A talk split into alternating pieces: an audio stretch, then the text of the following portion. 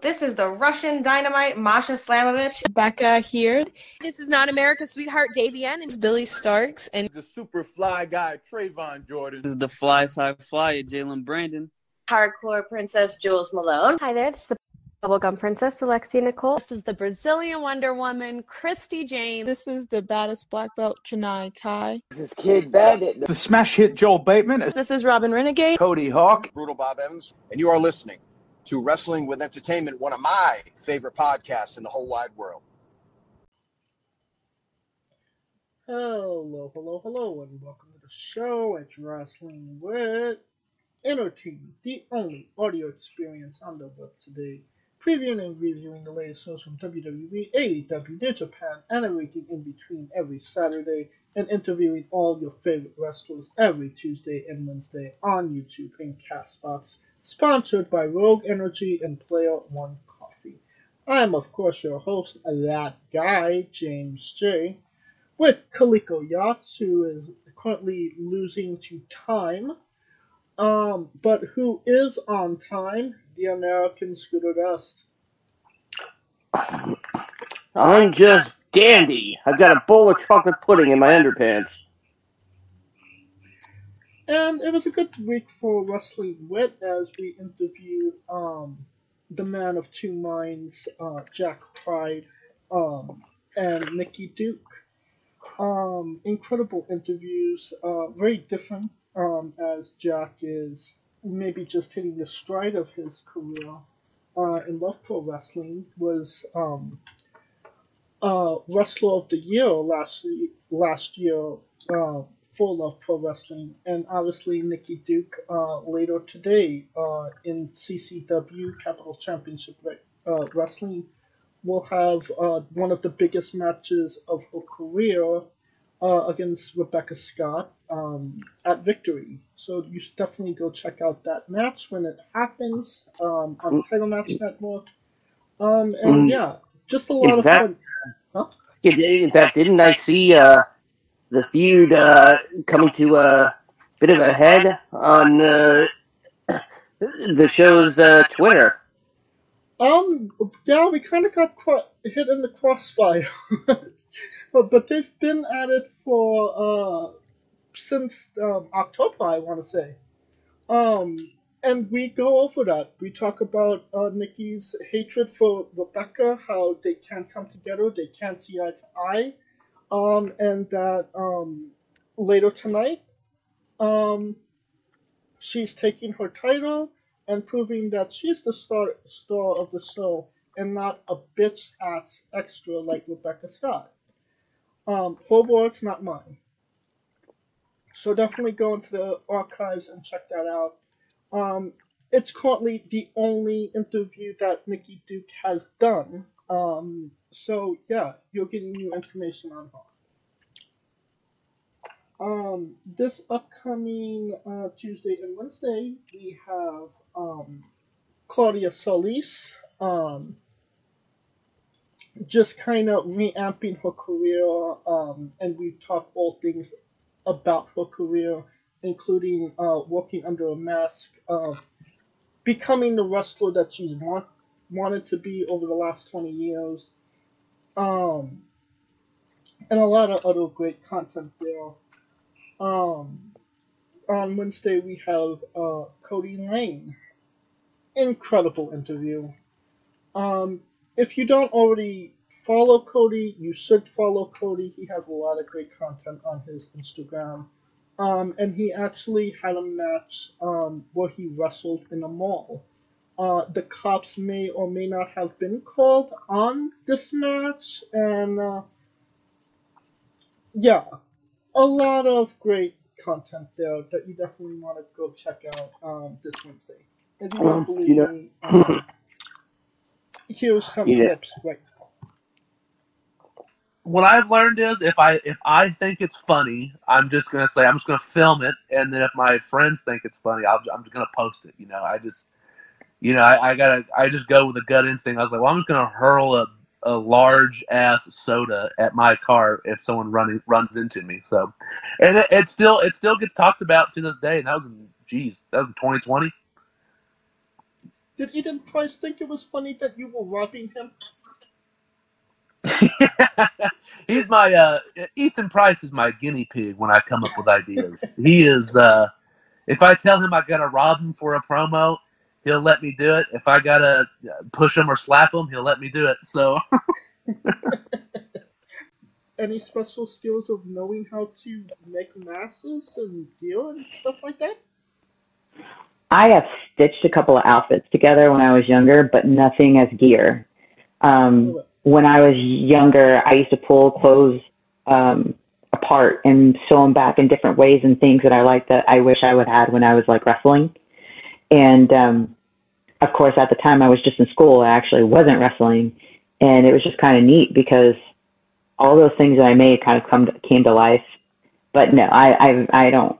I've tried and I've bought a sewing kit. I've gone to the extent of buying a an actual machine, and I have not the time nor talent to do it.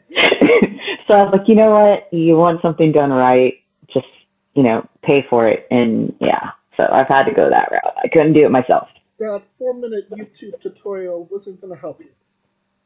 Mm-mm. No, no, nay, nay.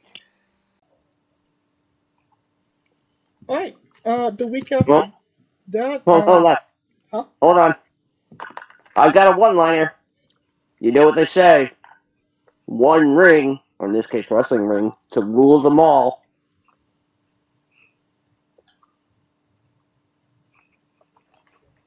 Okay. Because he wrestled in a mall, them all, the mall. One ring, one wrestling ring. The Lord of the Rings and a wrestling joke. And I hate Lord of the Rings. Come on. Well, you just, yeah, that, that was not your best work there, man. Um, But not anymore. and we're being joined by Kaliko Yachts. And just uh, finishing up uh, who we have coming up on the show on uh, December, De- February 14th, we have Jay um, Macias. Um, Wednesday the 15th, we have the Basic Bitch Slayer, Ruby Roberts. And on uh, the 22nd, um, Josh Breezy. So um, follow us at Wrestling with E on Twitter for more information on those interviews as it becomes available to us. I think we're done putting ourselves over. No, Scooter? Say so. Alright, um, now it is time for the news. It was not a great day for wrestling, um, as we lost a legend. We lost uh, Leaping Lenny Poffo, um, the genius, um, Randy Savage's little brother by any other name. Um, honestly, it just sucks. It seems like every time we get past one death, another one comes into the wrestling world. This one uh. really sucks. No, Scooter? Oh, it it. Yeah, I'm I'm I'm not speaking as Scooter for this. I'm I'm speaking as Scott because I had the great privilege of of of knowing Lenny Poffo. Uh, you hear a lot about wrestlers, and a lot of them will say, "Oh, oh yeah, I, lo- I love interacting with the fans." You know, especially in this age of social media. You know, where they hadn't done it before. Lanny was doing that before social media was even a construct. And Lanny took to social media like a duck to water. And th- coming from the wrestling background that I do, and, and you know, being friends, and I'm using air quotes here, with a, bu- a bunch of them is a is is an awesome feeling, even if you never interact with them through the platform whatsoever. Lanny was different. Yeah, not only was I fortunate enough to be one of his Facebook friends and not his followers. And and I'm sorry, that's a really petty indistinction here between follower and friend.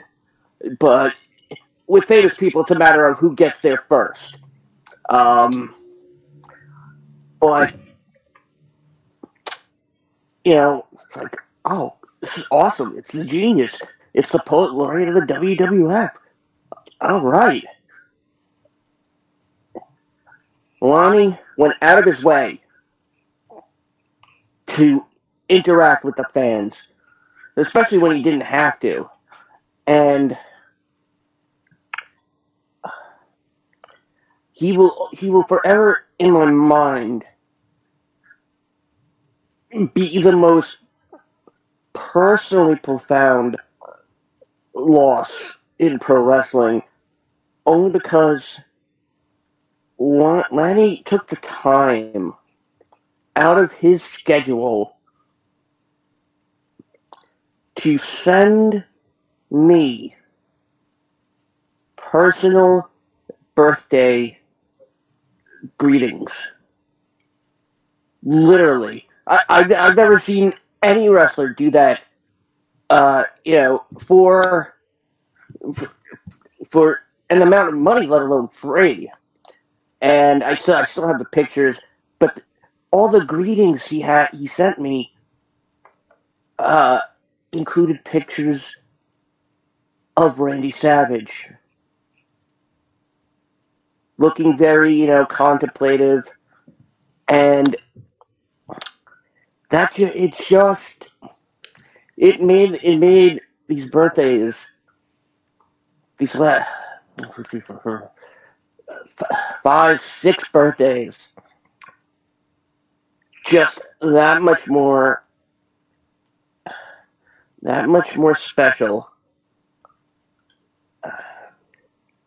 Because I had the pleasure of knowing him not as, as more than a wrestler, but as a human being.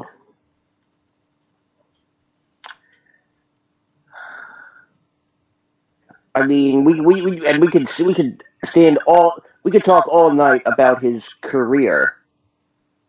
Uh, you know, for, first, you know, leaping Lanny Poffo, uh, really was um, when he you know when he didn't work for uh, yeah his father. Um, uh, believe it or not, uh, when he started wrestling in 1974. He started before Randy. Um, uh, All South, the NWA Atlantic Grand Prix, three different promotions in the 70s. Uh, and then, of course, going to work for his father, Andy Poffo, in ICW. Uh, he was a staple of Mid South, uh, Continental Wrestling, and then the WWF is Leaping Lanny. He throw frisbees, and if you were if you caught one and you were able to get uh, get to him, he would sign it. No questions asked. Uh, and he would usually say, two sons, a great catch. Love Leaping Lanny Poffo. Um, and of course, most of us probably know him as the genius, the manager of talent like uh, Mr. Perfect, uh, the Beverly Brothers, and I'm, I'm sure there's a couple of others that I'm leaving out. The most interesting statistic about his career, about Lenny's career, is in a time where he, wh- wh- where Hulk Hogan had lost one match between you know December 1984, and this moment, which is which is November 25th, 1989. Um, he has the distinction of of being one of two men who defeated Hulk Hogan on WWF television in the 80s. which is uh, an incredible feat. Um, a- absolutely. I mean, it, it was by a count out, and uh, believe it or not, believe it or not, it's the um, it's the segment that, that resulted in the at least the belt that would be the inspiration for the WWF Hardcore Championship Okay. because that that was the night they destroyed the belt. Oh yeah, but um, Mr. Perfect. Um, and of course, uh, he would he would make the odd, uh, yeah, not odd appearance, but uh, uh, constant appearances um, on independent circuits. He even competed in a couple of house show matches for the WWF in 1994. Oh wow. Um, there was um. Here's something a lot of people probably didn't know. Everybody remembers, well, everybody who remembers Randy Savage and Gorgeous George. Uh, well, what if I told you that Gorgeous George was originally intended to be Lanny Poffo? Really? Yep. It was, uh, that's a weird, weird thing, but I, I, I, I can't imagine how wrestling would have turned out had that happened. Oh man. Uh, there's uh, he he's he made a a number of appearances uh, for Ring of Honor uh, in uh, 2018. Uh, accompanying accompanying Jay Lethal when Jay Lethal was doing Black Machismo. That's right. and of course, and of course, um, I believe that was at all uh all in. Yep. Yep. Uh, and of course, he inducted Randy Savage into the to, uh, WWE Hall of Fame uh, in 2015. Um,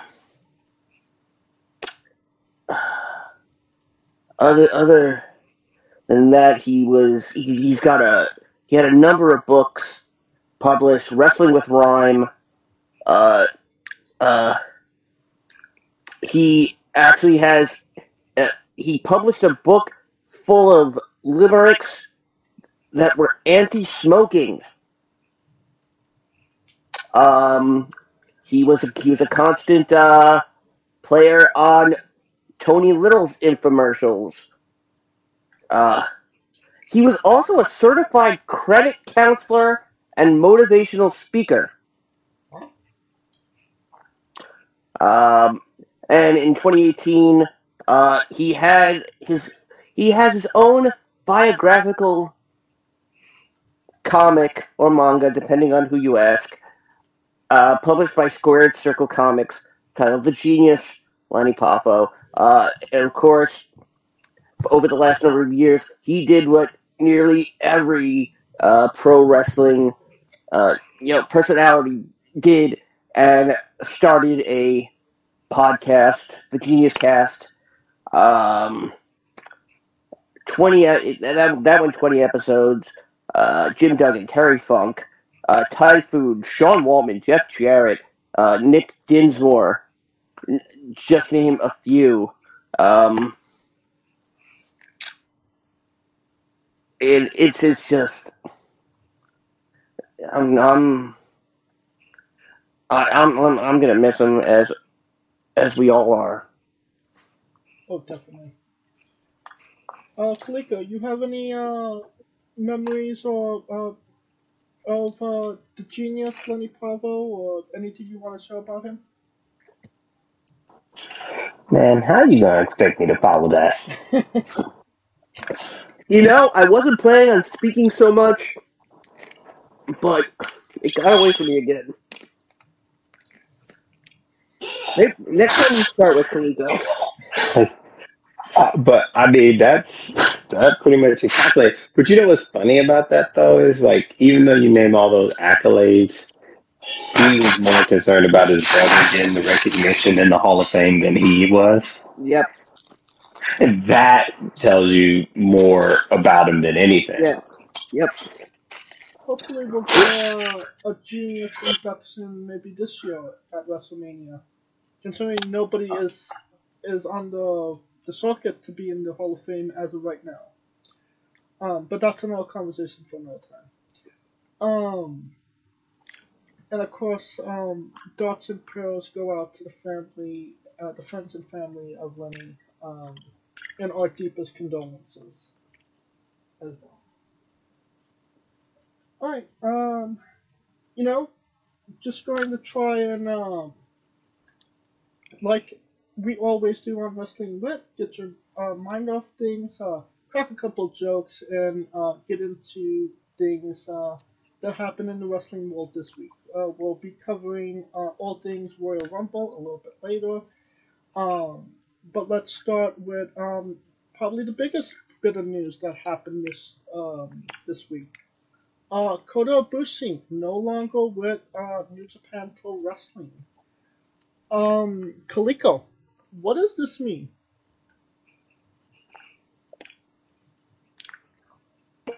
The Golden Lovers? Question mark. That's the only thing I think of. Um, he is going to be at the uh, what is it? The Bloodsport. he's at Bloodsport. He's at Mania weekend, so he's open. So the the demand's going to be high, but it's just a matter of where. It, it- the question is, he's been gone so long. It, is he the hot commodity that was that he was ten years ago? Not even ten years ago, like Two years ago. eight years ago. Yeah, two years ago. So I think AEW will pick him up. I think because that's the only pe- people that I think have the capability to try to use him. Unless he Uh, go, unless he goes back to Impact and resumes his gimmick there.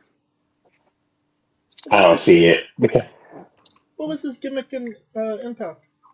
I think he, I think he was just going by he, he was either just going by Ibushi or just Kota. Hmm. And, and he and he was part of like I think I think he was with Z, DJZ Ion in that group. Wow, I have no recollection of that. Yeah, it, it was like he he was uh, he was in uh, TNA at the same time, I believe, as Tony Nese. Well, what? You know, it, it just seems like they invested, uh, New Japan did, uh, invested a lot of time and effort and money into Kota Ibushi. They gave him the double championship. He was the first, uh, uh, world heavyweight champion. And personally, I don't think Kota necessarily lived up to the hype that they were putting behind him. Um, and then just a series, it feels like a series of injuries and illnesses just plagued him during that run. Was Kaliko, Oh. and we talked about this, was that run just snake bitten or was Kota just not able to oh. be the face of the company? Oh, I'm, I, by the way, I'm, I'm I was confusing Ibushi with Okada. Okada was the one who was in TNA. He was. Uh, Yeah. Okada had the. Yeah, he was Samoa Joe, Joe's little psychic, but uh, it, it can be both because I, you know what's crazy because uh, and and I'm just follow me here. I'm gonna tie it back. Sami Zayn did an interview where he said that he could be the champion, but he couldn't be the face, right? So, circle that back. Kota Ibushi could be a champion, but he couldn't be the face because the problem was he was just a player in Okada's world. Because think about it, Okada's been the face of New Japan since 2011. You can make you can make the argument. I feel like he took over for Tana Hmm. in 14 or 15, uh, 14 or 15. Well, mm, no, because Ibushi was in the Cruiserweight Classic, Right. so so I think I gotta I gotta agree with Kaliko on that one. But, you know, if Like- you look at that time period, which was very wonky, if we're being honest, it was during the pandemic. Okada, in that two year span, was never in the title picture. So, I mean, it wasn't like, okay, we, uh, Tana, um, Kota the champion, but what about Okada? Okada wasn't really doing anything. But but that's that was by design, and if you couldn't take advantage then, you never would. Because think about it, Jay White took advantage. Takagi took advantage. Naito took advantage. Well, I mean, uh, Naito was arguably the the biggest name in the company, uh, even ahead of um, Okada in the minds of the crowd. But uh, it seemed uh, um, Takagi was the champion. He strung the uh, the company on his back because literally nobody else was available to take it from him. And you know, say what you will about the one, he he did the best he could with what was given to him. But you know, obviously we're talking about Kota um, the possibility of him going to AEW. Does Kota Ibushi do well in an AEW? Scooter? I mean, the only reason he would go is Okada, right? I mean, Omega. And as far as I know, things didn't necessarily end great between them, personally or professionally.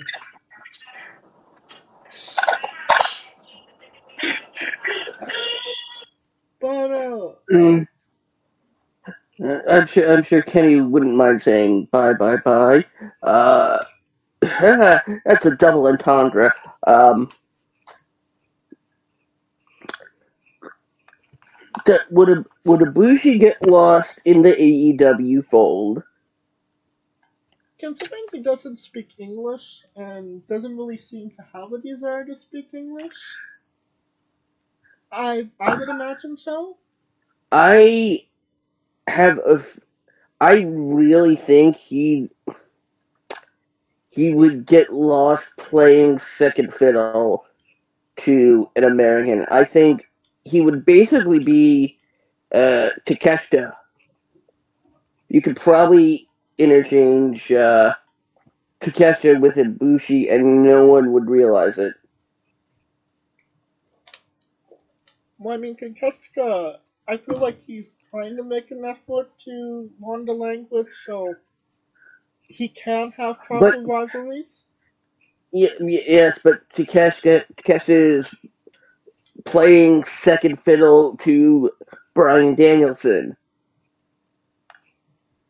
I mean, odd because he's not even a part of his faction. yeah. Uh, I mean,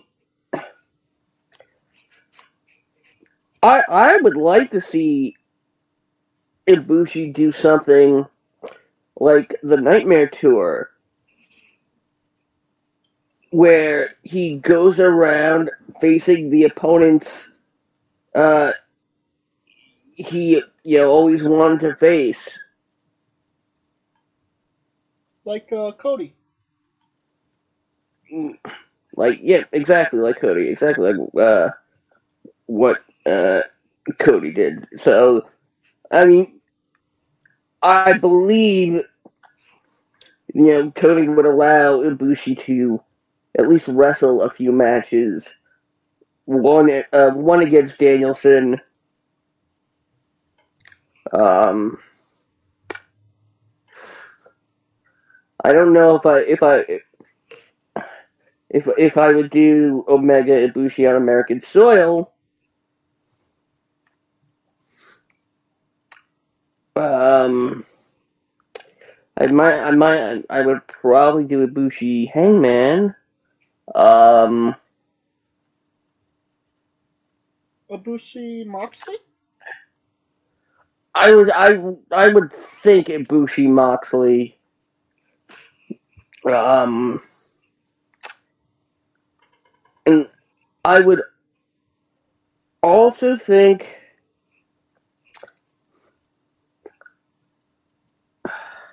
Ibushi Darby. Hmm. Yeah, yeah, and you, you have to pick a like one or two lower um lower guys. Um, Ibushi Danhausen or Ibushi Cassidy. Oh God. Well, I wouldn't put it past them to put him against Cassidy, considering they dropped out um um Shibata to Cassidy. So Um, and then I would be interested in seeing either uh, Ibushi PAC or hmm. Ibushi Penta, or even Ibushi Fenix. any one of those scenarios sounds great. Yeah. Or maybe a rehash of um the Young Bucks and Ibushi. I don't remember who they wrestled at All In. I, it was definitely Bandido on the other side. Uh, It, it was was it wasn't it like wasn't it um Almas Russian Bandido or it was definitely not Rush. Rush. Uh, was it Ethan Page? No. Uh, was it was it Lethal and Dutt? No. Oh, well, I guess it don't matter. Um, but I mean, they could rehash that match, um, considering they didn't have the time that they wanted at that time. Um, I'm, I'm not completely sold that Kota should go, um, to AEW, but I mean, the future, uh, remains to be seen. Uh, uh, they, oh God. Oh God. You know why you can't remember who's in that match? what? Because it was it was Bandido, Fenix, and Rey Mysterio. Oh, okay then. Yep. Um, who could replace Rey Mysterio? I say, you know? Take them all out, put in Death Triangle. Hmm. That works too. Alright. Um. Alright, uh, going, staying on AEW news, um, they announced that they will, uh, start touring. Um, what are we, in year four of AEW and they finally are doing live events? Uh, is this long overdue, Kaliko? Yeah. I mean, I'm surprised they didn't do that the first year before they got on TV, but I mean, that means the West Coast will get more dates, right? Because I feel like we only get like the Santa Claus schedule, so They they're planning on airing these, uh, at least a, a number of these, uh, touring events. But they also got like too much talent to be just sitting in the back. They got to do something, right? But that means they can do what the WWE used to do I mean, that's occupied twice as much territory in one day. Yeah, the A team, B team. Well, who would be on the A towns and the B towns? Because I mean, I could make the argument you could have Moxley on an A town and Jericho on a B town, or vice versa, on the same day. And Yeah, well, they yeah they don't they they, they wouldn't permanently be you know part of the you know same uh, you know house show team every day, but you know you you, sw- you switch it up. You give them you know seven to eight matches. You you, you throw in some you know some highlights to you know, really get them talking. And That's- a. I mean, it's an inter- it's an interest builder, especially if something important happens, and it's not uh, you know during a live event house show, and it's not on television. Uh, I go back to the example of uh, 1997, Madison Square Garden. What was it? Yeah, it was 97. Uh, I was at the house show where Savio Vega turned heel. And yeah, that's um, something that's something you never saw happen at a house show ever. What about the You- house you show never- where Kevin Nash won the world championship from Bob Backlund? Well, again, you know that's you know one of the first. You never really saw story get pushed at house shows. AEW has a chance to actually not only reinvigorate what a house show is, but they could reinvent it if they place as much importance on it, uh, at least some of them, as uh, you know, as you know, dynamite or you know any of the name dynamites. I, I expect you know the, these to be like uh, you know any of the what's at air on TV to be like Saturday night, like a Saturday night's main event or um, a Clash of the Champions. Hmm. I mean, if they do it right, it would. Here's what I would do, because considering that everyone kind of wants to do the thing anyway, switch it up. Uh, switch up the matches and the people in three month increments, so it feels fresh. Hmm, interesting. Because they have enough people on the roster to do that. They could switch it all up in three month increments. So, like, do a three month itinerary, right? Team A does this coast, Team B does this coast. Maybe you could get away with flip flopping it, but maybe you could do like, a, okay, a couple pieces here, a couple pieces there, flip flop it, go back on tour. So that way it's not like a, uh, a stale thing. See, you usually the, the, the what the WWE would do is they would be both shows would be in the same state. They just they just be in different cities. Well, what about? Okay, so if we're going on, you know, live events here, I feel like at the West Coast, any AEW would be good AEW. Um, people are gonna buy tickets for that. But you know, where they are the East Coast, where they're heavily exposed and been giving dynamite after rampage after dynamite. Would an East Coast crowd go to a live event where they know that nothing is probably going to change?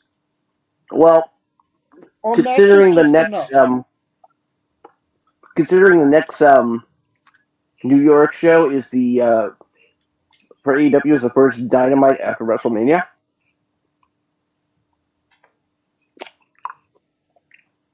April fifth. Okay. Um, yeah, they oh they would go. They'd absolutely go. But then again, you have you have the you know you have the Grand Slam reserved for Arthur Ashe Stadium. So unless unless they can get in to either the Hammerstein Ballroom or Madison Square Garden, I would I would expect them to stay away from New York City. Uh, Long Island, there are probably a bunch of other smaller venues AEW could take advantage of that the WWE would, would never think to anymore. Like, I mean, my God, the Manhattan Center Oh wow. was a tiny, tiny fucking place. Except like three rows of like ringside seats, and the rest were bleachers. Uh, you know, facing you know, the TV camera. I mean, the uh, wrestlers made their entrance. They took two steps in the, in the ring already.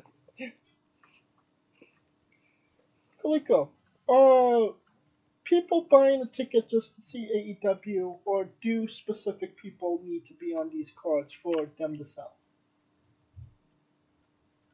Uh, I think the first, I think the first year, it would be just AEW because it's so rare that they go anywhere, right? I think this is better for those mid, those Midwest towns because those flyover towns, you know, because like you never seen AEW in a Memphis, Tennessee, which is a wrestling history. Goddamn, you know what I mean? Right. or you see what I'm saying? Uh, like a Memphis, Tennessee, a Little Rock, Arkansas, a maybe even Detroit. They don't Lubbock- really go to Detroit. Lubbock, Texas. Lubbock, Texas. Yep. Uh, Lincoln, Nebraska, Denver, Oh my God. Colorado, uh, Oklahoma City. You see what I'm saying? Like Right. cities that got mad people, but they don't go there because they're always either in fucking Chicago, Florida, New York, New Jersey, Philadelphia, DC.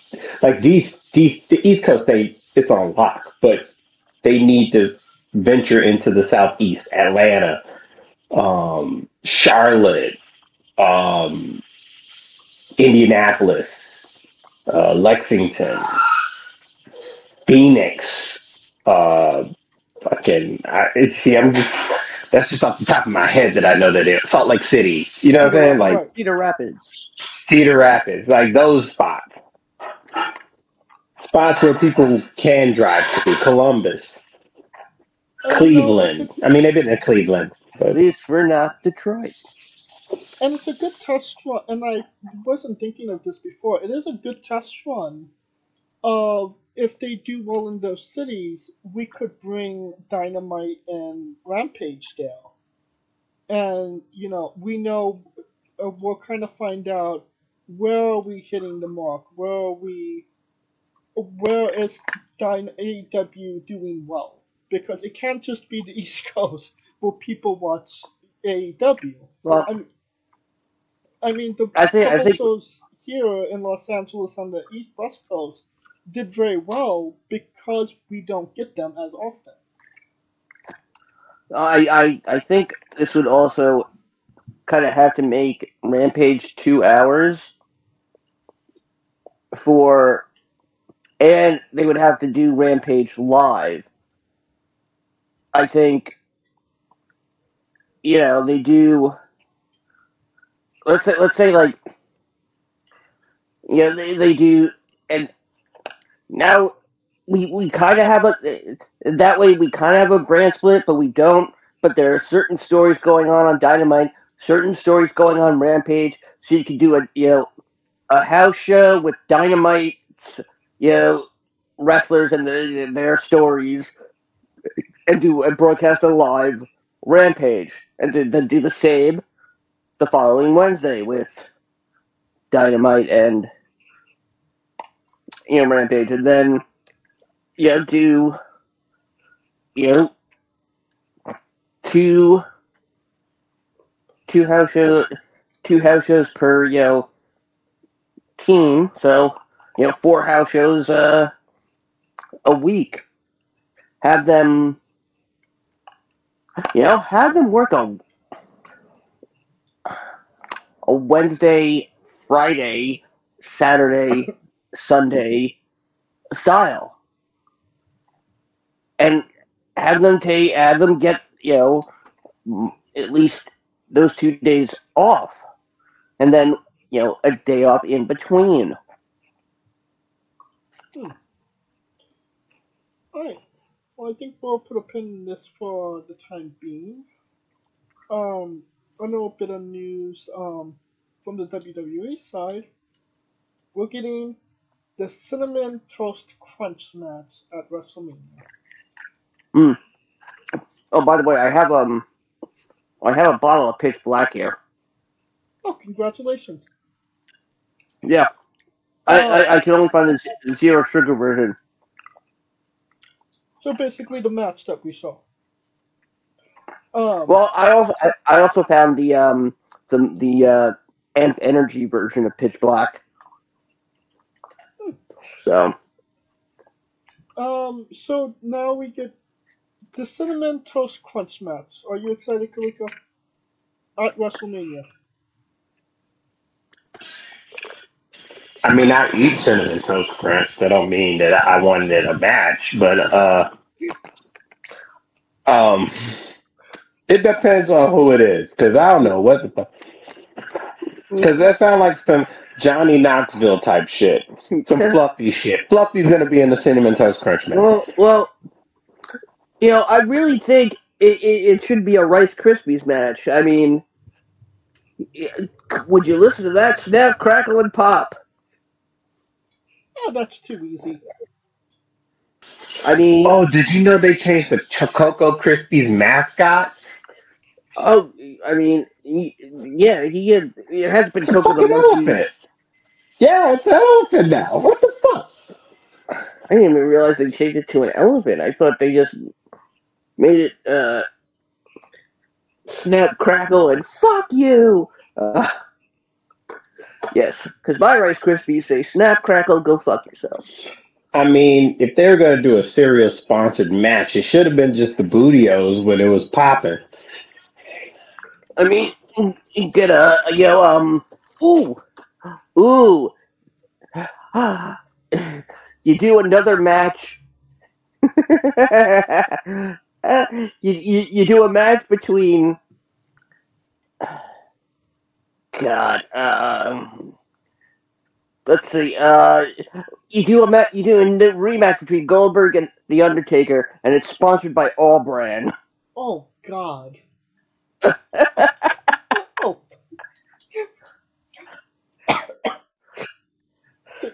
You know The cereal for old people. Thank you for even bringing up Goldberg versus Undertaker. I, I I'm trying to think of old people who, who really should be a ring anymore and are probably not very regular. Oh, What was the right you I mean, wouldn't that be wouldn't wouldn't that be like the cream of wheat match? I mean, I mean, if this was a couple years ago, we could have like said, "All right, when are we getting our Aunt Jemima versus Uncle Ben match?" Who's the the the uh uh what was it um and the wheat uh cream of wheat the the guy that's on there. Uh, he never had a name. He was just cream of wheat guy. Yeah, he never had a name, You're- homie. You're, was- you're, you're, you're Look at Uncle Ben. Ben. Uncle No. Ben. No, that guy on the cream of wheat versus Uncle Howdy. Or do you mean the Quaker Oats guy? The Quaker Oats guy. Thank you. The Quaker Oats guy versus Uncle That, wait a minute, wait a minute, wait a minute. The Quaker Oats guy on the box or the dude that used to do the Quaker Oats commercial? Or, or yeah, the dude that looks like the, you uh, know, George Washington. The Diabetes.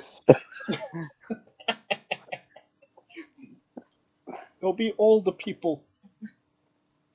I mean, we could, we could just bring back, you know, the KFC Colonel Rumble. So we would have a match with Shawn Michaels and Reba McEntire in it. and Ric Flair. Oh, Remember, he won that one, and that that that's listed as an official Royal Rumble match. Oh God, really? Yep. Wikipedia wouldn't lie. Depending on who's editing it. Oh God. I just feel like Um, Seth Rollins versus Logan Paul is going to be the cinnamon toast crunch match. I don't know why, but I feel No, like that's the way we're heading.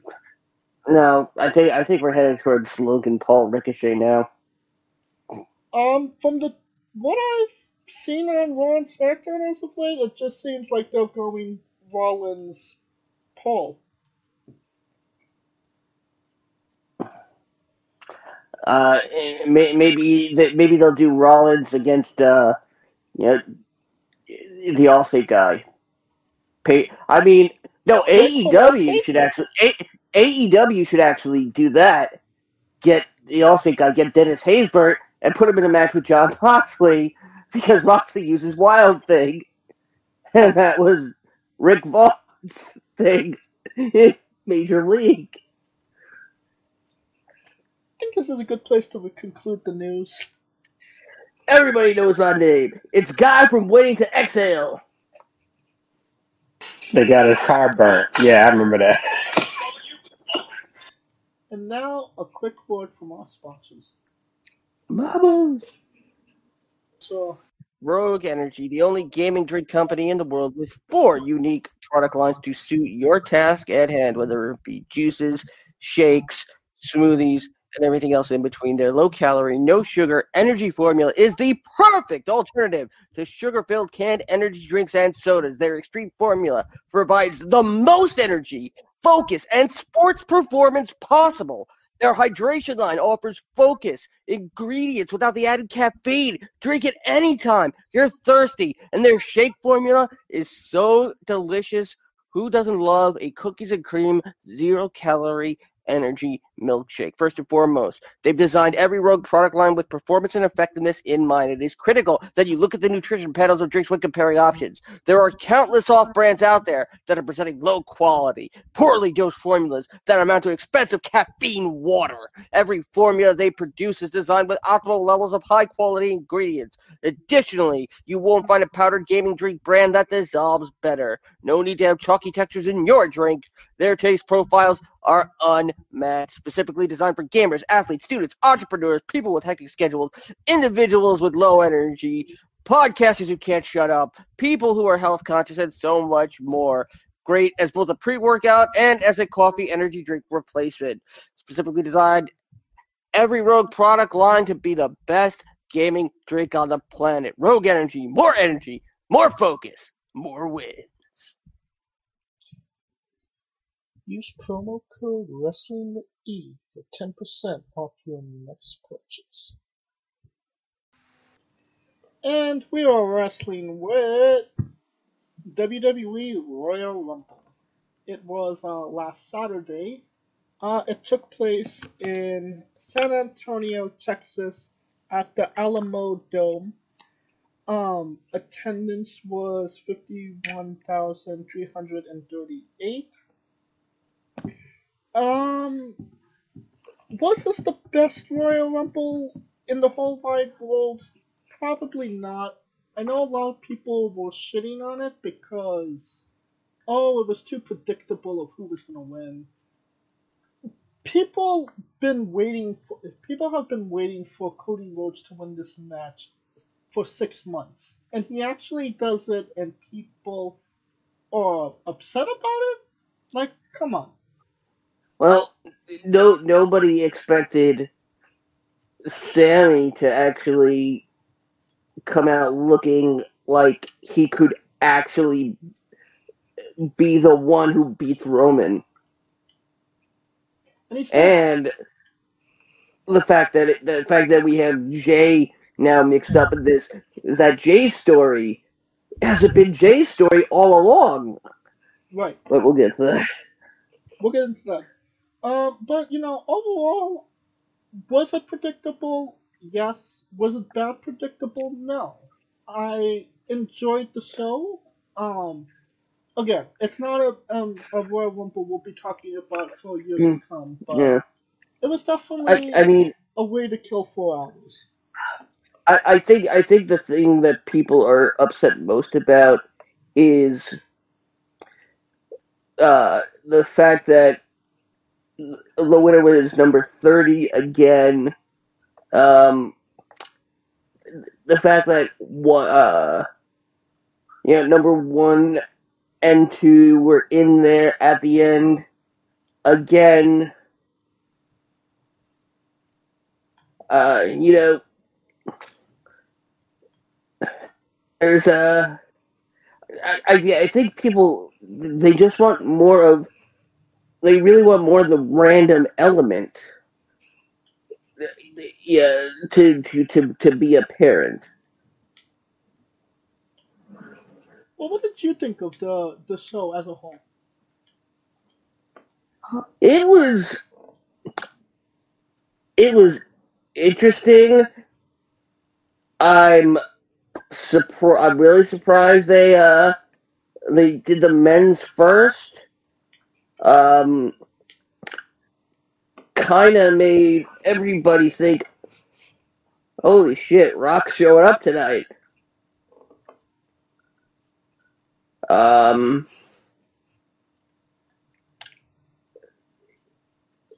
I mean,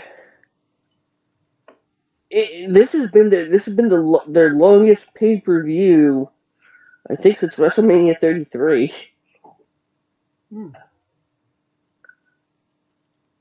I mean, over four hours. hopefully that's another trend that will continue. Uh, but what did you think of the show as a whole, Kaliko? Where to start? Um, let me start with this. People complaining about the prediction. Stop reading dirt sheets.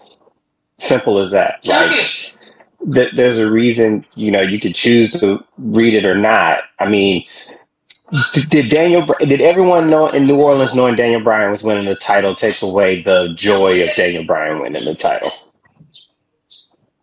Right? Like, Yeah. to, to me, you can know the outcome, but I care more about how you get to the outcome. Now, how we got to the outcome is different because Cody coming in at 30, I get it, injury, don't want to fuck it up, got it. But some stories that were, some seeds that were planted in that Rumble was really, really good. Like they could go several different ways that I've seen, right? And plus they went the male first because Brock don't get paid by the hour, you know what I'm saying? Right. but uh, but but Lashley get eliminated by Lesnar, and that look on his face alone, being a meme, is just enough, right? Um, the show to me, it got me invested. It got me invested in the Mania because it everything went the way it was supposed to go. That's the whole point. Like you don't really want to swerve it. it. You just care about how they got there, right? Cody got there by being 30, fine. Um, Gunther had a hell of a performance, which to me, okay, that's awesome. Um, Rollins is in a little shuffle trying to figure out what he's going to do with Mania. That's fine. He could go Logan Paul. Logan Paul could go with Ricochet. Austin Theory still needs a fucking opponent because he's yelling the champ is here. It it it set up different roadmaps that they could go with, right? Right. Um, the women's match was probably the that was the most surprising. Everyone probably thought Rhea was gonna win, but they didn't think she was gonna win from one, right? Like, and the fact that that uh, it was mostly like the one thing I liked about it is it didn't depend on nostalgia. It actually got people who were supposed to be in the Rumble in the Rumble and they started to purpose, right? With the exception of maybe like a Corbin or whatever the case may be, right? Um, that's what I liked about the Rumble. Everyone had a, a reason to be in it, and it wasn't just like cheap pop of Jeff Jarrett. No, no, no shade, Jeff Jarrett. Um, so to me, it got me hooked and got me ready for it because it's like, okay, now we're gonna see how the card really builds. Because keep in mind, after the chamber, there's no more pay per views, so it's just straight story mode. Right. So that, which is a big difference, which is what we've been clamoring for in the first place because we felt Fastlane was kind of like a pseudo predictor of Mania. Right. Um, uh, I mean, but yeah, considering that, yeah, the chamber matches really only affect one WrestleMania match. Now, uh, and then that's you know who Bianca's facing. Um, it. I mean, there's honestly, there's really not a reason to watch Elimination Chamber. Really think about it. Oh, great, they're doing an Elimination Chamber for the U.S. title. Whoop dee. Why should I care? Because Sami Zayn is wrestling Roman on that show, and you Yeah, want to see yes, the uh, next. yes. You want to see the next, you know, arc of the storyline. Yes, but the event is called Elimination Chamber. You, Okay. you, you don't you, you don't have a Royal Rumble and say, oh, the winner gets to shot the Intercontinental title. Well, that's what Austin Theory said with the Money in the Bank this year.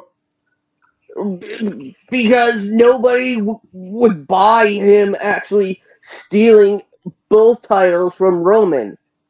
They w- they wouldn't be sure which title he would challenge for. All right. Well, let's get into it. Cody Rhodes won the men's uh, Royal Rumble match um, in a one hour, eleven minutes, and forty two seconds. Um, personally, not the most you know all inspiring Royal Rumble match.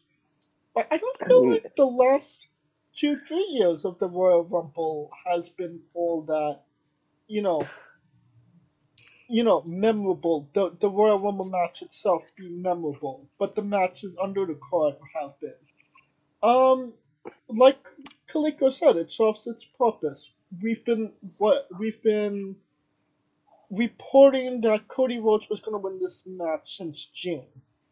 Um, so yeah, at the end of the day, I was satisfied with the outcome. Um, Scooter.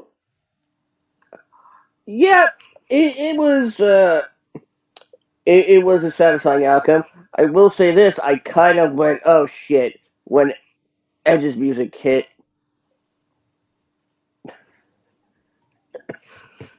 Cause I'm thinking, "Oh great," but I mean, you know, all, all the previous Royal Rumble winners in in in this match really got kind of done dirty. Except except for except for maybe Sheamus. In what way? Meaning they spent less time reminding everybody why they're former Royal Rumble winners. Hmm. Yeah, Brock eliminates, you know, three people, but he also gets thrown out in three minutes. He's not paid by the hour, Scooter. No, he's not paid by the minute either. Uh, Yeah, he's paid. He's paid for just being there. He gets perfect attendance. I mean, I kind of, kind of having Bro- having Lashley come out right after Brock. That's a it's a you know a bit too like on the nose. I mean, I, I would have loved, you know. I mean, how how how much how much Brock Gunther did we get? Like a minute or so. seconds? A couple of su- like one or two suplexes. Uh, I mean, I mean, yeah, I get your point. I, I see it.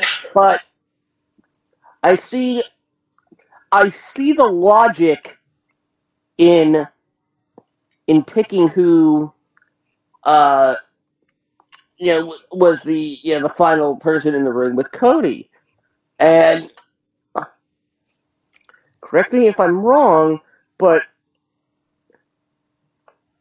Gunther, the former Walter, uh, Cody wanted him to be one of his opponents on the Nightmare Tour. I don't remember. Um, and uh, because Walter was, uh, as that was happening, Walter was becoming more part of Evolve, and then you know part of NXT UK. It just you know kind of didn't happen. Uh, it's also the Alamodome, so they're kind of they're trying to top, you know, the you know their previous, you know, rumbles at the Alamo Dome. Keep in mind, it's the fourth rumble in San Antonio, but only the third in uh, uh, the Alamodome because I believe uh, 2017 was in the AT&T Center, No, that was um or was it 2007? probably 2007. It was yeah, 2000. But yeah, the Undertaker winning what? Uh, Undertaker Shawn Michaels. That was not the Alamodome. That was the AT&T Center. Yeah. What say you, Kaliko? What was your thoughts on the, this match?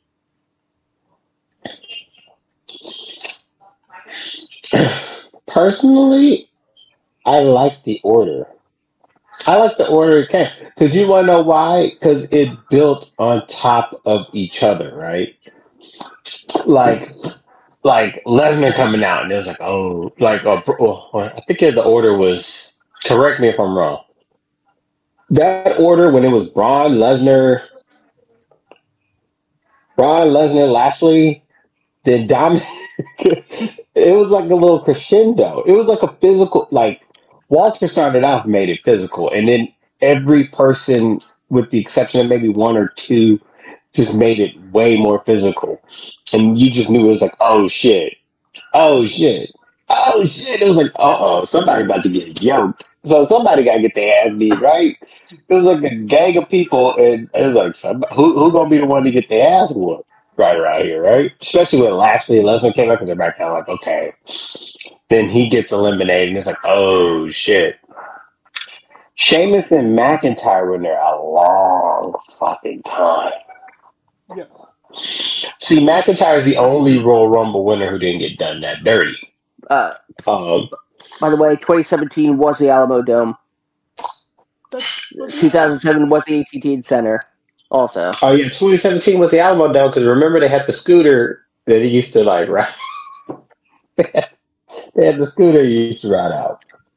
Uh, the order was good. Um, the people that get, needed to shine got shine, like Dominic Mysterio, because I think this gave him a little bit of credibility, um, in the sense that he could hang, right? That's what I'm saying. It, it gave him the credibility it could hang, and considering that he was the last member of Judgment Day to be eliminated, Right. so build up could possibly. Um, I'm trying to think of who else. Uh, people that had a good outing. Uh, Logan Paul. I mean, he for him, it, it's impressive. Although I think that Ricochet spot was a monkey monkey spot, but everything else kind of told what it was submit did what it was supposed to do. Like I said, it, it, it everything was meant. Everything fitted for its purpose in that match. It wasn't an elimination that happened where you was like, well, what the fuck was that for, right? What? Like, you see what I'm saying? So that's that's why I think it was a good Royal Rumble because the elimination, who elim- who got eliminated by whom, made sense. Here's um an interesting statistic. Um one, two, three, four. Uh the one, two, three, four, five, six, seven, eight. Uh five of the final uh five of the eight superstars that got uh more than one elimination were former Royal Rumble winners.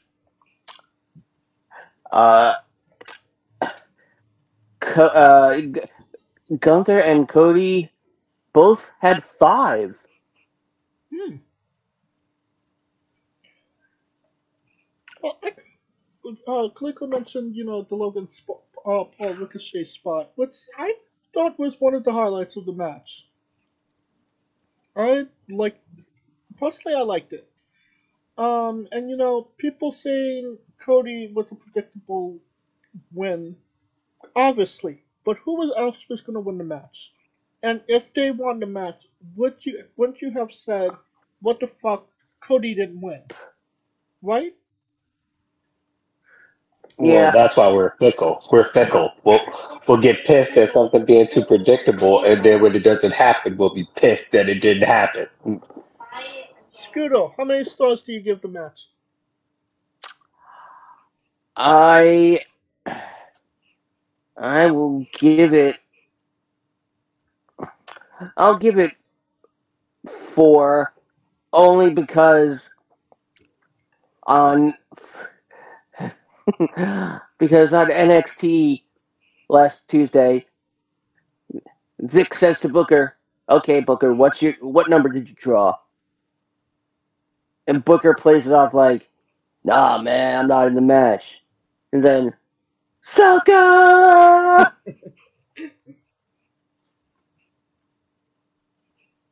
Alright, uh, Kaliko, how many stars do you give the match? I agree. It's a four. It, it's a solid four. It did what it's supposed to do. Served its purpose. Everything had a rhyme and reason with it. It wasn't helter skelter. It was literally textbook, and you can't get mad at something that's supposed to happen. I give it a three. Like everybody else said, it, what happened was supposed to happen, and that was it worked. Um, but not everything that happened was as memorable as maybe it should have been. Or at least maybe the participants were. Alright, that brings us to our next match. Um, the Mountain Dew Pitch Black match. Uh, Bray Wyatt defeated LA Knight in 5 minutes and 5 seconds. Um, and there was uh, an appearance by Uncle Howdy. Yeah. Um, so, uh, yeah. First time match. You don't really know what to expect. I mean, I swear to God, I hope people wash their hands who are sitting, you know, like, cause, I mean, because, hey, I they got that luminol out. If you got, you know, blood or semen on your hands, you're fucked. Um, by the way, uh, Bray Wyatt was not covered in any sort of paint. It was a mask. No. No, I mean, you, you, you're ruining the joke, James. Oh, okay. It's, uh, that's a, a semen joke. Okay, cool. I mean, uh, I mean, I mean, I would have looked like a Jackson Pollock painting. I'm surprised. Uh, I'm surprised LA Knight looks so clean. Alright, um, honestly, not knowing what to expect of this match, so not having big expectations, actually really enjoyed this match. It was uh, kind of like, um, neon bowling, but with wrestling. And I, uh, I I used to play dark light pool uh, at my local uh, pool hall. They had they had one table downstairs set up, in, you know, for black light billiards, and that that's what this was. honestly, I got it all. I got for a for a company that's literally done everything in WWE. I've never seen this before, and I enjoyed it.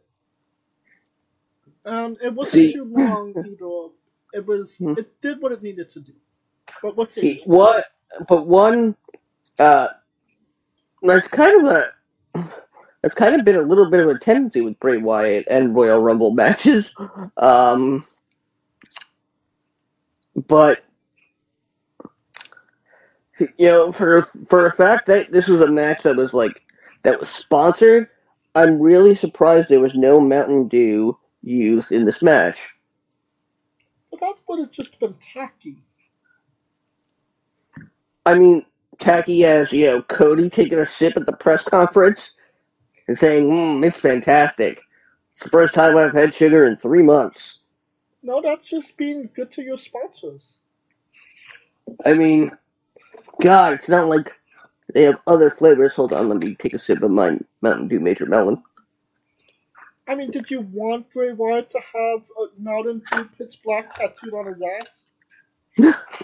No, I wanted, I wanted two of the women to compete in the first ever Mountain Dew Major Melons match. I feel like that's something they do on AEW. No, I, I feel that's something Harvey Weinstein does. Ah. And we're canceled. Please send your hate tweets to uh, at Scooter Dust. Uh, JJ993. Anything that he says on this uh, on this show It- does not it's approved by James. Of wrestling, wrestling with entertainment. Is yes is approved by Wrestling with Entertainment. Thank you. So you wanted them to shower each other in Mountain Dew, be like a I'm kiddie just pool. I, and I, I'm I'm surprised like Bray didn't like pour it on himself and do like a yeah this you know in like the, the 1989 Batman where Vicki Vale throws water in his face in the Joker's face. He goes ah it burns it burns. And he just looks at it and just laughs. Yes.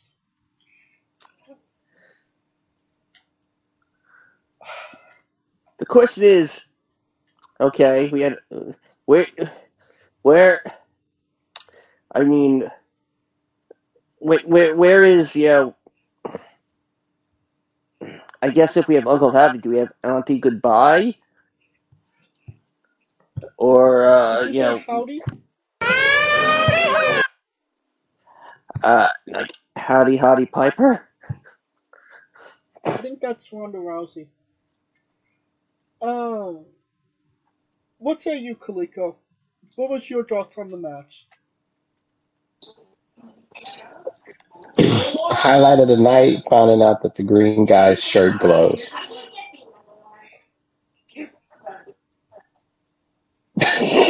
So you think about That's what I'm gathering. I was like, wait a minute, his shirt's glowing? Like, what the fuck?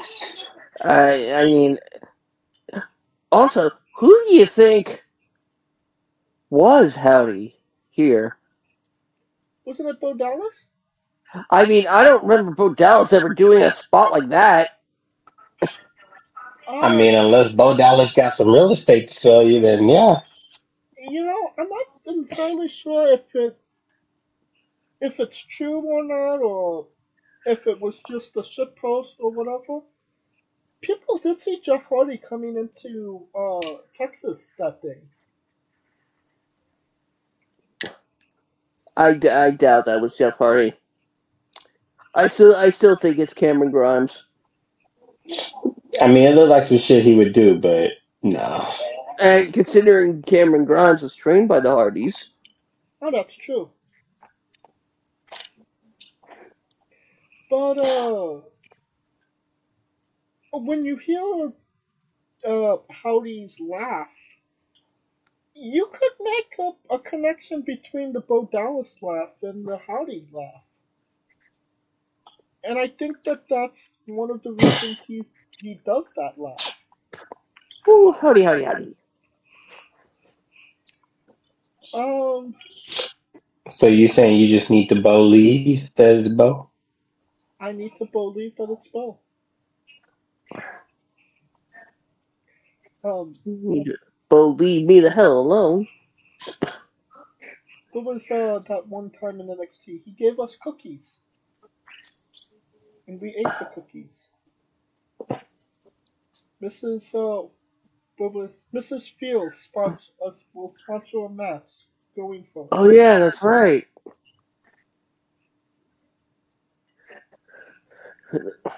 Alright, um, Scooter, how many stars do you give this match? The Mountain Dew. This match was sponsored by Mountain Dew Pitch Black. Do to do in mm, Pitch Black. this rating is sponsored by my middle finger. One. Oh, one star. One star. Kaliko, how many stars do you give this? Two, just because the green guy's shirt glowed. I was like, damn, I didn't know it. It served a purpose. I mean, he got all those free tickets, so at least he got something. I like the match. I give it three and a half. That brings us to our next match. Bianca Belair defeated Alexa Bliss um, for the Raw WWE Raw Women's Championship in seven minutes and thirty-five seconds. Um, to say this match had no place on the card is an understatement.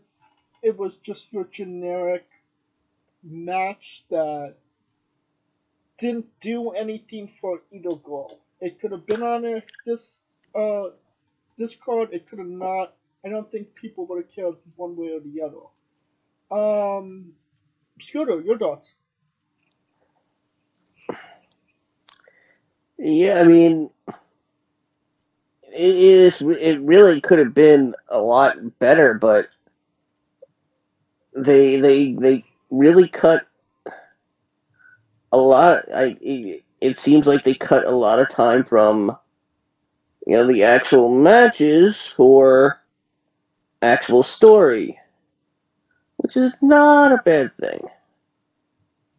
Would you say that uh the um the tribal court just went too uh too long that they had to cut this match short? Or was this uh WWE's way of saying uh uh hey Nikki and Brie Bella, fuck you. Uh,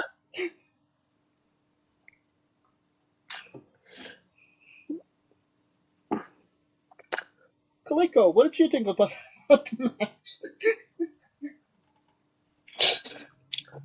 Um, Alexa, I mean, it just served a purpose to bring Alexa home. That's basically what it did. One step closer to coming home. The question is, is though, who, who the fuck is gonna be Bianca's gonna face?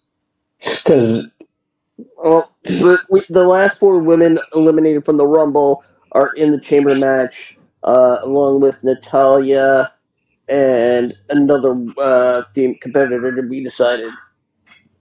well, not Natalya. Okay. Uh, so that leaves us four people. so just the four people, whoever, which was uh, Asuka, Liv. Oh, you know, I really, for some reason, I really thought Asuka was doing a Great Muta tribute until people started saying, "Oh, she's back to being Kana." Oh yeah. Like, ah, and there, there, there, there's a little bit of there's a story element in this match that I'm kind I'm kind of a little peeved with. Bianca and uh, uh No, no. Uh, oh God, no. Uh, oh no, no, no. I'm talking. No, never mind. I'm ta- I'm I'm skipping ahead. I'm a dingus. Uh, I'm I'm thinking about the um because we The we Royal started talking- Rumble. Yeah, we started talking about the who's Bianca's opponent. Uh, but no, this is uh, my comment is for the uh the, the women's Royal Rumble match. So Alright, let's I'll uh, see. get past this Bianca match, which served no purpose. Uh, Uh, I give it two stars, and I'm being generous with that. Uh, Scudo, Mhm. how many stars? uh, I I will I will also give it two. Kaliko, Two, because it, it didn't serve a purpose. No story to it. So Alright, that brings us to our next match. Uh, Rhea Ripley won the uh, uh, 30 Women uh, Royal Rumble uh, in 1 hour, 1 minute, and 3 seconds. Um, when, you know, the only reason I knew Rhea Ripley was actually going to win this match was something that Kaliko has been saying for the last three, four years of the trend of whoever wins the men's Royal Rumble translates to who wins the women. Um, whether it was um, Becky and Seth, uh, Nakamura and Asuka, or Ronda and um, Lesnar. Um, What's the connection between Cody and Rhea then? number Cody, Redemption. number. I, I, redemption. yeah, but redemption in 31, but it's redemption because because Rhea's going after Charlotte for redemption. Cody's going for Roman to get the belt for redemption for the family. Redemption is the theme. Gotcha. Now, um, but uh, I will say that I did call Rhea to win this match. She was my first pick. Um, and honestly, I preferred the women's Royal Rumble match to the men. I thought the people that were in it made sense. I thought what they did went went on well, and I just enjoyed it a little bit more than the men. Uh, but what say you, uh? I I liked it. Um, you know what? Unfortunately, we can't say about Rhea Ripley in this in this victory. She didn't. She wasn't any longer than Rey Mysterio. She wasn't. No, Rey was 60, 62 minutes and twelve seconds. That's right. You know her future father-in-law.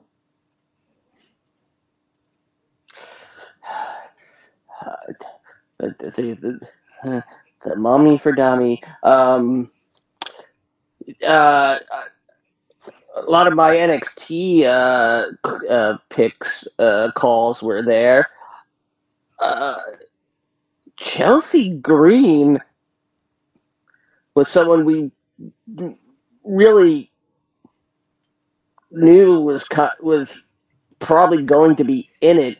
I didn't realize she was going to get bushwhacker butched. Just bushwhacked. I mean, uh, um, the fact that Michelle McCool was revealed and she didn't even realize it. She wrestled in Uggs. The boots.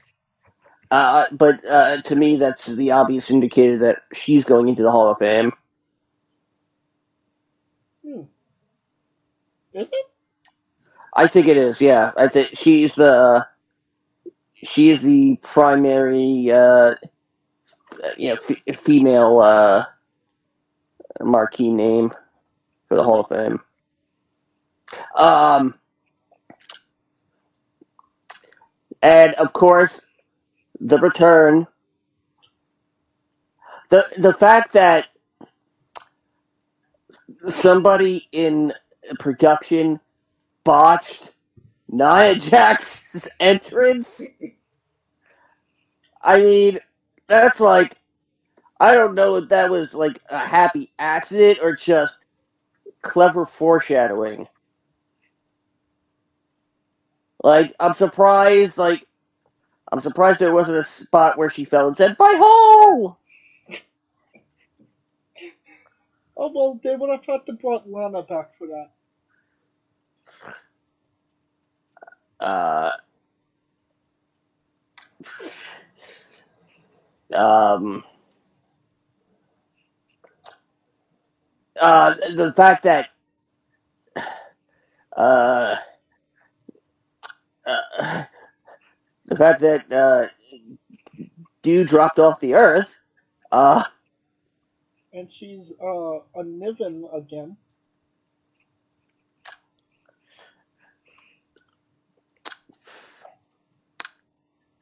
Hmm. Uh, the uh, who? who Oh, wait, hold, um, hold on. I got. The, I, I'm trying to remember the thing I was going to say. Uh, yes. Uh, Liv Morgan, Asuka, Nikki Cross, Raquel Rodriguez are in uh the elimination chamber match along with Natalya. Um, I think the last person in that is going to be uh, I believe. It, I believe it's going to be Piper. Um, the oh, and the, the main problem I had was the ending of the match. Asuka, Rhea, Liv, they're on the apron. Hey, do you remember what Liv Morgan used to show us before every match? I don't think we could talk about it before getting cancelled. I'm talking about, of course. I can't. And the question I would ask, like, which Smurf did she blow this time? Because she always had a blue tongue. The, fact that Liv got a face full of blue mist and wasn't immune to it. Um, kind kind of took me out of it. I'm like, ah, but nobody realized that Rhea took Asuka out with a six one nine. Oh, that's right. Um, I and technically, also uh, technically, Rey Mysterio is still in the uh, men's rumble. Um, um, technically, with that move, Rhea got back in the ring. And then back out to the apron to the middle rope when you think about it.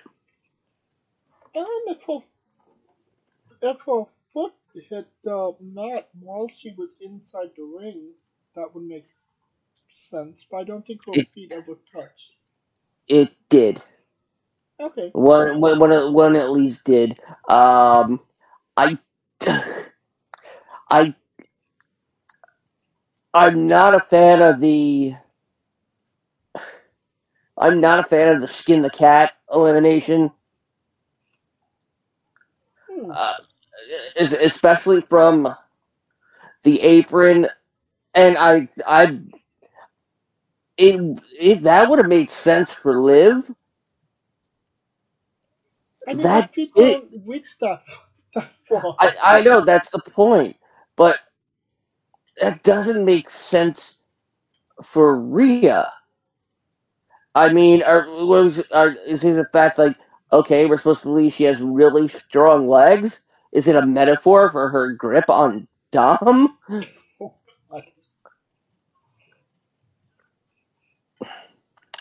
It's like uh, number one again. They're really trying to kill. They're really trying to kill the statistics. I mean, it's not like they showed the statistics anymore. Yeah, which probably should have been our first clue. Yeah. Alright, uh, Kaliko, your thoughts on the match?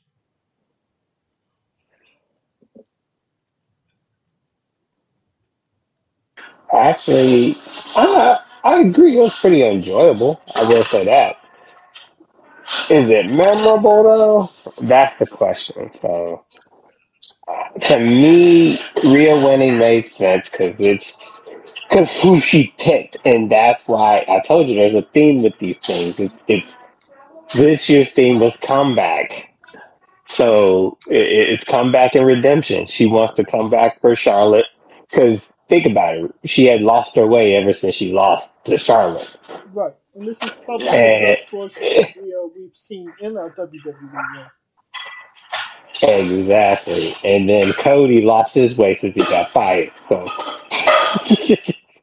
so he's back. So that's it. So but the, but back to the women's match. It was uh, enjoyable one. I will say it was more enjoyable than the men's. That for sure to me because it was it was the fact that they the surprises they had made sense, and then when Nia came in, which we all know I like Nia, but Nia came in, they all just like get this bitch out. I think I, I don't know if that was Night like is my night is my bay. Not, I mean, it was like get this hoe out of here. Um, Raquel had a good showing. Roxanne had a good showing. No, wild. No Gigi. Uh, Obviously, she didn't do what she could have done for that pair of shoes. I sucked dick for a number in the rumble. yeah, I guess you should have got thirty if that was the case. But, but yeah, uh, yeah, pretty enjoyable. I will say that it's, it was a good one. It's solid.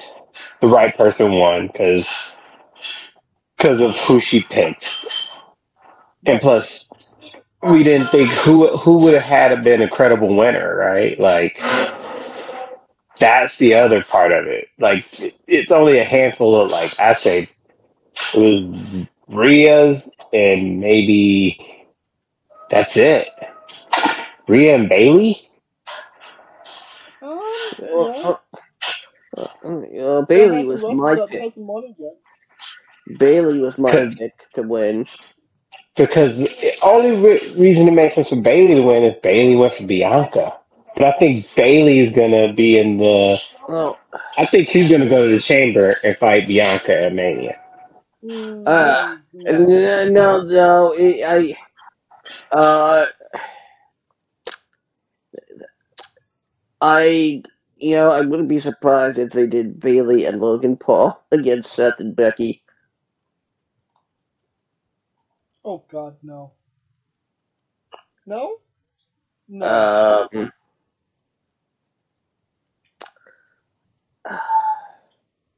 because I mean, yeah, yeah, we had Becky and Bayley in a cage. Um, but what do what does it? It makes no sense for Becky or Bayley to be uh, Bianca's uh, opponent uh, because Becky doesn't really cut it. Becky doesn't need that redemption. No, she doesn't. Bayley, Bayley, had in, terms of story, it doesn't uh, make any sense for her to be that uh, redemption. It Oh no, redemption and comeback was just the theme for the Royal Rumble winners, uh, not for the whole um, goddamn. I think I think it's I think it's pro it's most likely going to be Asuka and Bianca. I mean, Un- un- Unless unless unless they do unless some, somehow Ronda gets in and it's Ronda and Bianca. I'm just letting you know if Asuka went is facing Bianca, Bianca's done. Uh, here, here's here's the thing though. Asuka is somebody that hasn't won the main event of WrestleMania, so I mean she's looking for some type of redemption as well. Uh, here, here, here's the thing though. We we know that you know we're assuming that you know what's happening with Uncle Howdy and Alexa is because of Bray. What if it's because of Asuka? You know, I I mean they was tag team partners, so that would make sense. Yeah, that that's that's the conclusion I'm drawing here. Well, I mean, now this is a hot take, one hundred percent. You got a story with possibly Alexa and Asuka. Um, you have to have something pertaining to Becky at Mania. You can't just leave her off the card. You have uh uh Rhea and Charlotte. See, he, here's Do you here's hold on. Do you need Bianca Belair to defend her title at WrestleMania? and she, she's going to. I mean, matches have been cut before. Yeah, except the the elimination chamber match She has better. announced. The elimination chamber match has been announced. The the winner Yeah. will face Bianca. Yeah, so she better. Because now she's yeah, yeah. she's Black Ric, she's Black Charlotte Flair.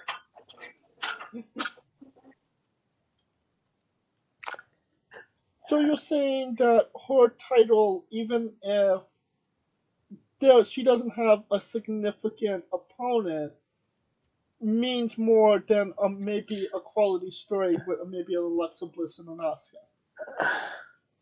I mean, I I can I could even see it being Asuka and Alexa.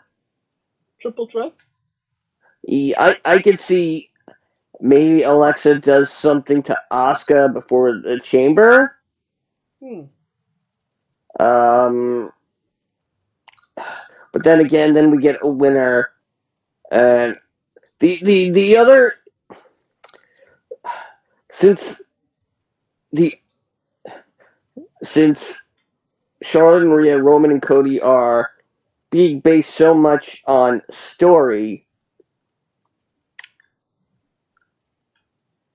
then I would think they would do Raquel and Bianca just based on the match they could have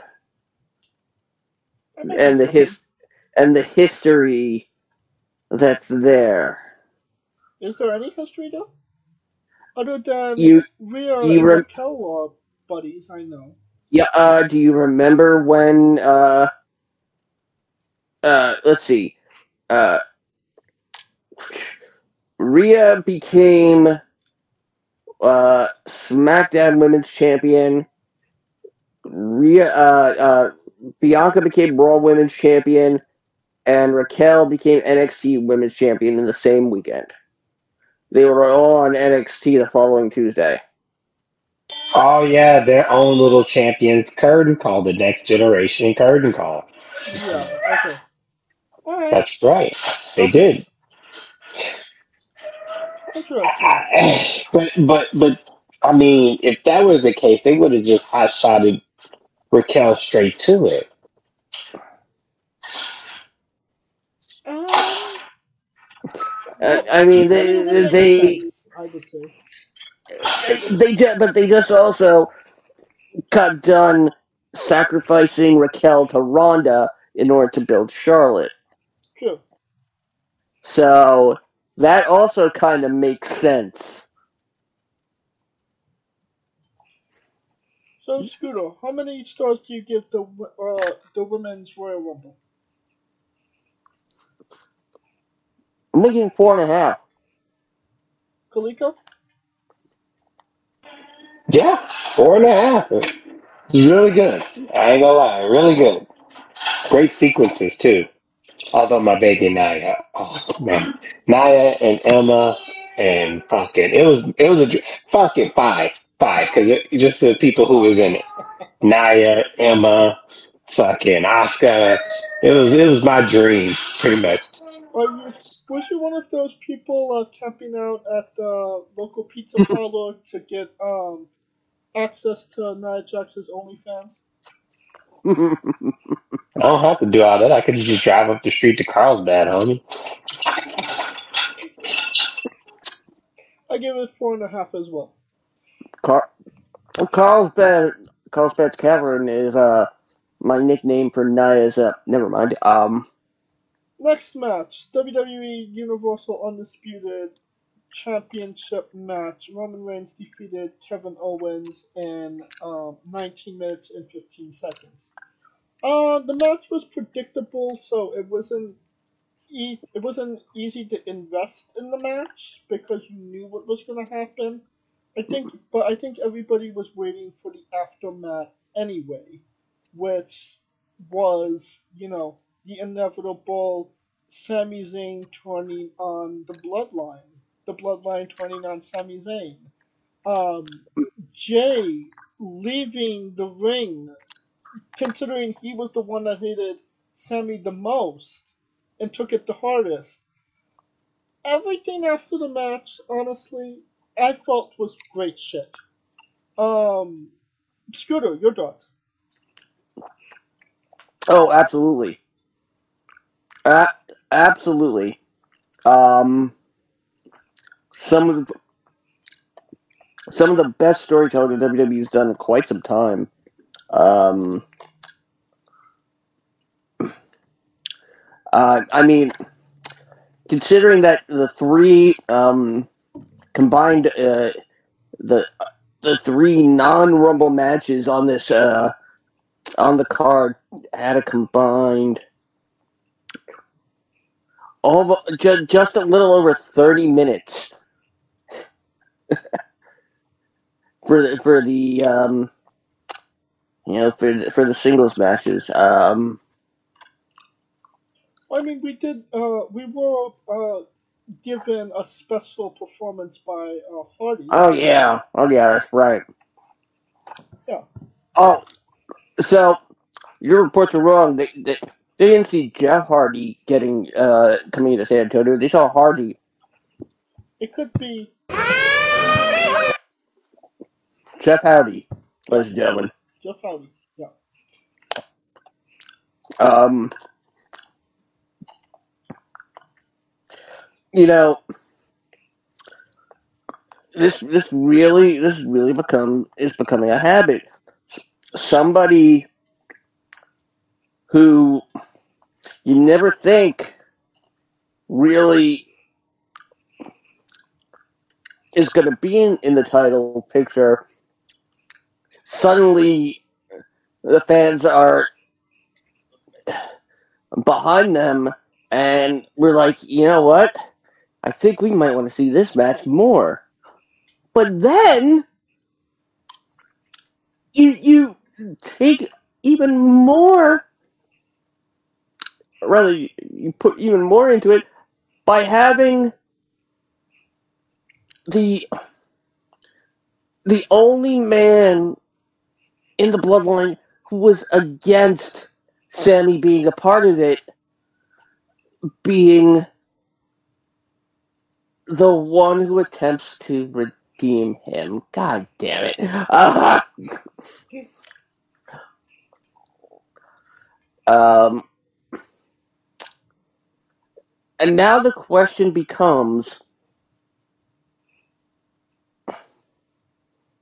was this just a long gap in the story of Jey Uso?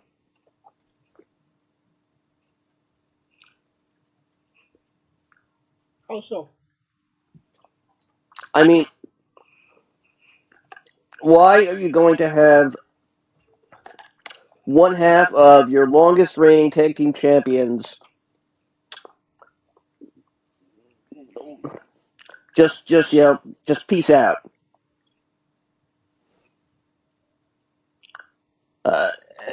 it's like okay. How do you expect the the the uh, Jimmy and Jey to be an effective tag team now? Um, yeah, especially when we really thought that Sam, it would be Sami and KO against the Usos at Mania. Uh, I mean, unless they're unless they're pulling a Daniel Garcia, Oh, it's a- a- and Jey decides to, you know, you know, re uh, rededicate himself to the Bloodline. At which point, goodbye any further potential for a singles career.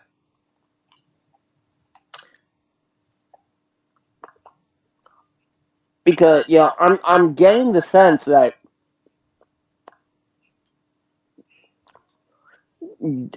that Jey wants to be around more than Jimmy does. And if there's going to be a breakout single star from the bloodline that's actually blood, then it clearly has to be Jey. I think he proved that in in his first rivalry with uh, Roman, when he, you know, made him become, uh, when he made him acknowledge him at the beginning of all this. Well, let's let's let's let's reverse it. Jey wasn't really acknowledged by choice. It was acknowledged by force, if you remember, right? Right. Because keep in mind, he the Hell in a Cell match, he just lost and ended up just having to be there because Afa and Sika came out and was like, yeah, time to follow this guy. It wasn't because of you see what I'm saying? Right. And and I think Jey because remember Jimmy came back and was like, fuck it all. Jey was doing just telling him, hey man, let's not cause no trouble. Because, you know, families at this and da da da da. He never said I wanted to. But then when he saw the success, the success got to him. But I also could think think of this. When Sami and Sami's getting beat, he sees himself in Sami. Ooh. Okay. Because remember, The same he got beat and exactly. So now you see yourself in somebody who you despised, and then all of a sudden you you go to bat for them. It it breaks a man. And Kim, and before we get to that storyline, I need to talk about that match because fucking that match was just brutal, bro. When you remember when Jey and Roman first fought, and I said it was about an ass whooping, it wasn't about the match. Right. That's what that felt like. And when Roman threw KO's head through the back of them steps, I Yeah. was. I was like, my, I, I damn near cut it off. I was like, bro, because I could feel my head hurting from that. Like I was like, bro, like uh, you know, it's one of those things where you can see yourself happening to you. You're like, oh shit, no. Yeah. It was definitely So, so the match itself wasn't about the title. It was about proving a point, and that was Roman's point of proving a point. Remember? And every time he tried, this is the, the first time he tried to prove a point, he proved his point, but it was only because family got into it, and he was ruthless. This time, his arrogance got the best of him.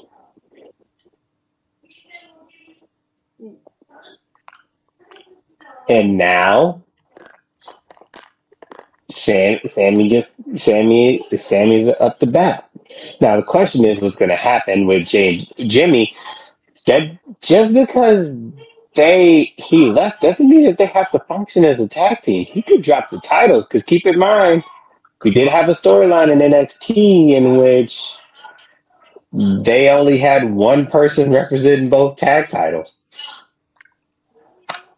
Well, no, I I think it kind of becomes the Freebird rule in some sense, where maybe Solo could take over for uh Jimmy. Or, or,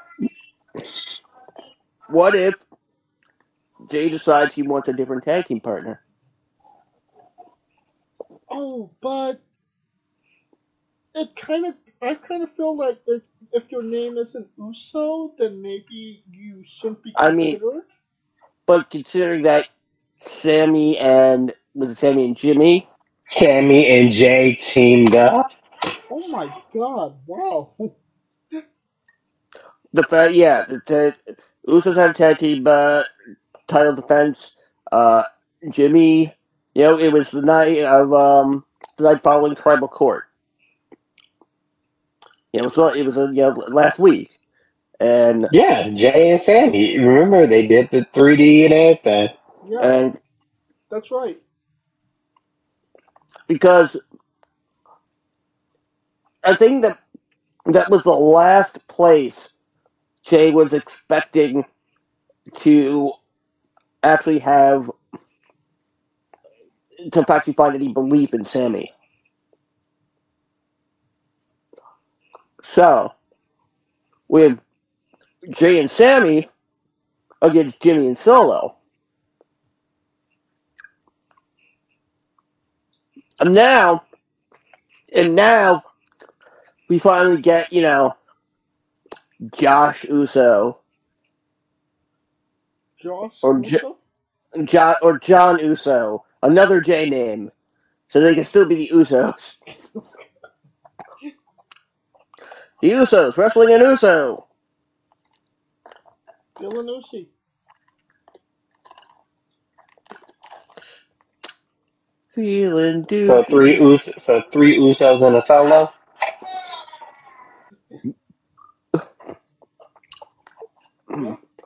I I hear uh, you know, Ted Danson will star. Think he uh he should.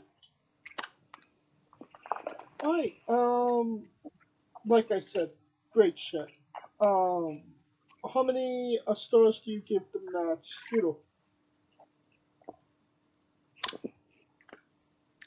I will give it four for wrestling. I will give it five for storytelling. I give the match itself three stars. You know, you know what? Four stars. I give the, the match itself four stars. I give the storyline afterwards five. I mean, you got to remember when's the last time the WWE devoted this much time on a major four pay per view? By the way, to storytelling that actually w- wasn't uh, surrounding somebody returning. True. Uh, Kaliko? Four and a half just for always taking those two bumps. Five for the story. Alright. think that will, uh... Oh, actually, um...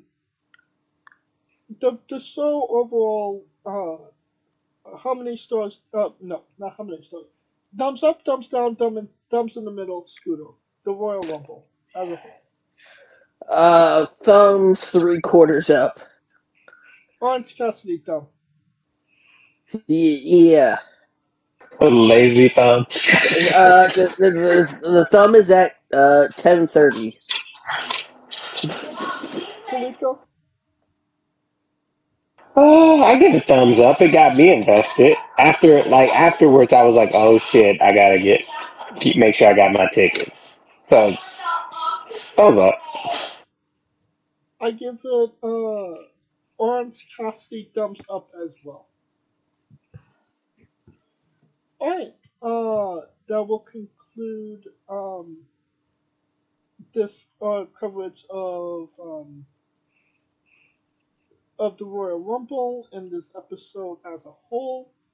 Um, of course, uh, thank you for listening. If you like what we're doing, please like, subscribe, comment, both on YouTube and Castbox. Uh, of course, this was sponsored by Rogue Energy and Player One Coffee. Join us this uh, Tuesday as we interview uh, Claudia Solis, and uh, this Wednesday as we interview Cody Lane. Um, if you want to follow the show uh, on Twitter and Instagram at Wrestling with E for information on who we're interviewing, when we're interviewing them, links to those interviews, and so much more. Uh, you can follow me personally at JamesJ993. Where can we find Kaliko?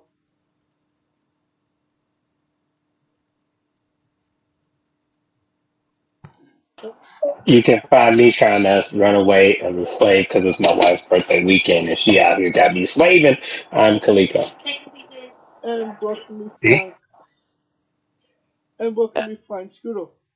As always, find me on Twitter at Scooter Dust. Uh, the, the future of the remix is currently up in the air. Stay tuned to so uh, the, my Twitter feed for any further and upcoming announcements, and of course, revel in all my Twitch antics as uh, my Dungeons and Dragons campaign uh, is starting to come to a very thrilling conclusion. I have uh, I've been getting a major push over there. Join me uh, along with Rico Constantino Jr. and the rest of the Smoking Dragons clan. Twitch.tv backslash Smoking Dragons. Also, I can announce this. I have signed on for not just one, but two future upcoming Dungeons and Dragons streams. Alright. For Kaliko Yachts and Scooter Dust, I'm James J. And this has been Wrestling with Entertainment.